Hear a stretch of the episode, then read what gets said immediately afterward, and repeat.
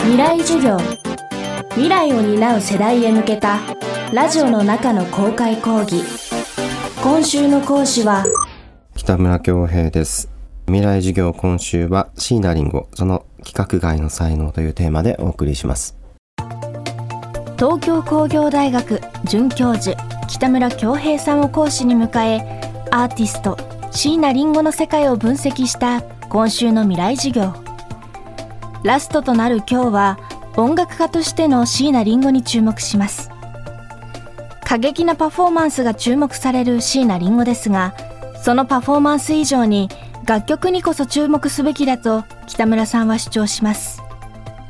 その椎名林檎のこれからの音楽活動はどうなっていくのでしょうか。未来授業4時間目。テーマは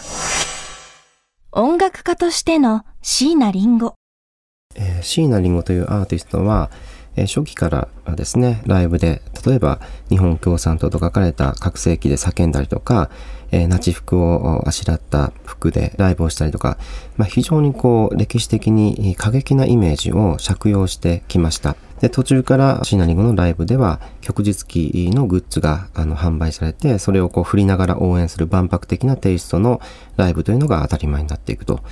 で、常にま変化を好むアーティストでですね、まあ、毎回毎回本当にあの千変万化というか、まあ、全然違ったいでたちで登場してきますし、楽曲も一つ一つコンセプトがしっかりしていて、えー、まあ一度見たらなかなか忘れられないような強烈なインパクトを持った、えー、ミュージックビデオだったりとか楽曲だったりとか、まあ、衣装も含めて、えー、そういう過激なデザインを試行しがちなのは初期から、ま、ずっと変わっていないなというふうに思います。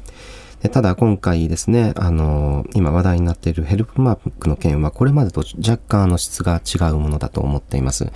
えというのは、これまでの旭日記にせよ、ナチ服にせよ、様々なこうモチーフを使ってきましたが、まあ、どちらかというとあの政治的なものでした。まあ、それに対して今回はですね、まあ、極めて倫理的な問題ですので、まあ、これはあの撤回して当然だと思いますが、まあ、やや踏み込みすぎたかなというふうに僕は思っています。まあ、個人的にはそういう過激なデザインよりもですね、やっぱり制作している楽曲そのものの方が、まあ、よっぽどラディカルだと思っていますので、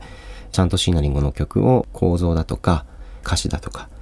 サウンドだとか、まあそういった面から聴いてほしいなというふうに思って、今回の本は割と音楽に寄り添った批評を書くことを心がけました。三読詩というアルバムが出ました。で、まあ、これは日本を代表するボーカリストを客演に迎えて、それぞれに合った楽曲を一緒に歌うという新たな選択をしていきます。で、このプロデュース能力もずば抜けていてですね、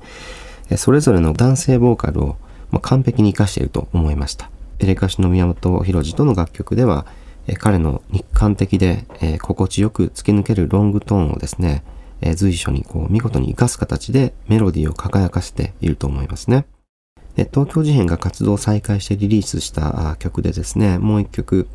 名探偵コナンの主題歌として書き下ろされた永遠の不在証明という楽曲があります。まあこれはですね、もう今の J-POP を作るアーティストの中では、まあ曲の完成度がちょっと次元が違うと言っていいほど、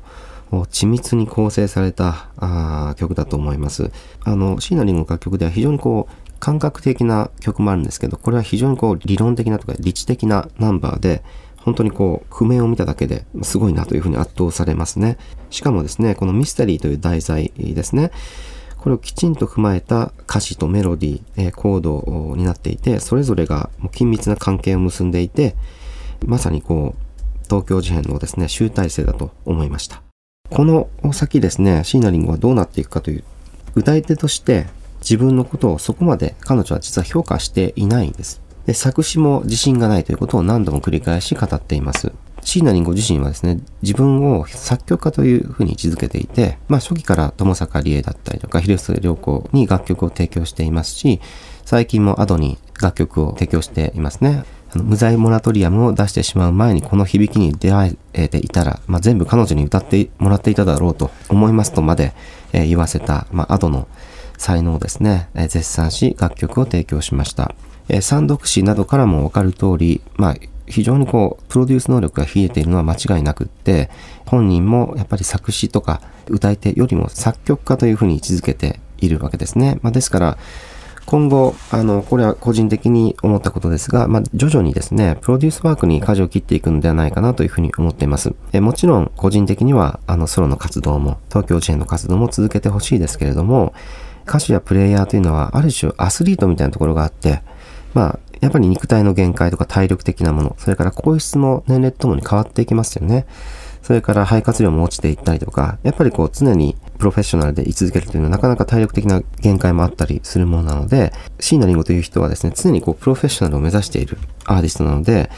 え自分の最高のパフォーマンスを見せられるのはどこかというと、やっぱり作曲することだったりとか、プロデュースしていくことになるのではないかなと個人的には思っています。未来授業。今週の講師は、東京工業大学准教授、北村京平さん。テーマは、音楽家としての椎名林檎でした。北村京平さんが書いた椎名林檎論、乱調の音楽は文芸春秋から発売中です。未来授業。来週は橋本淳二さんの授業をお送りします。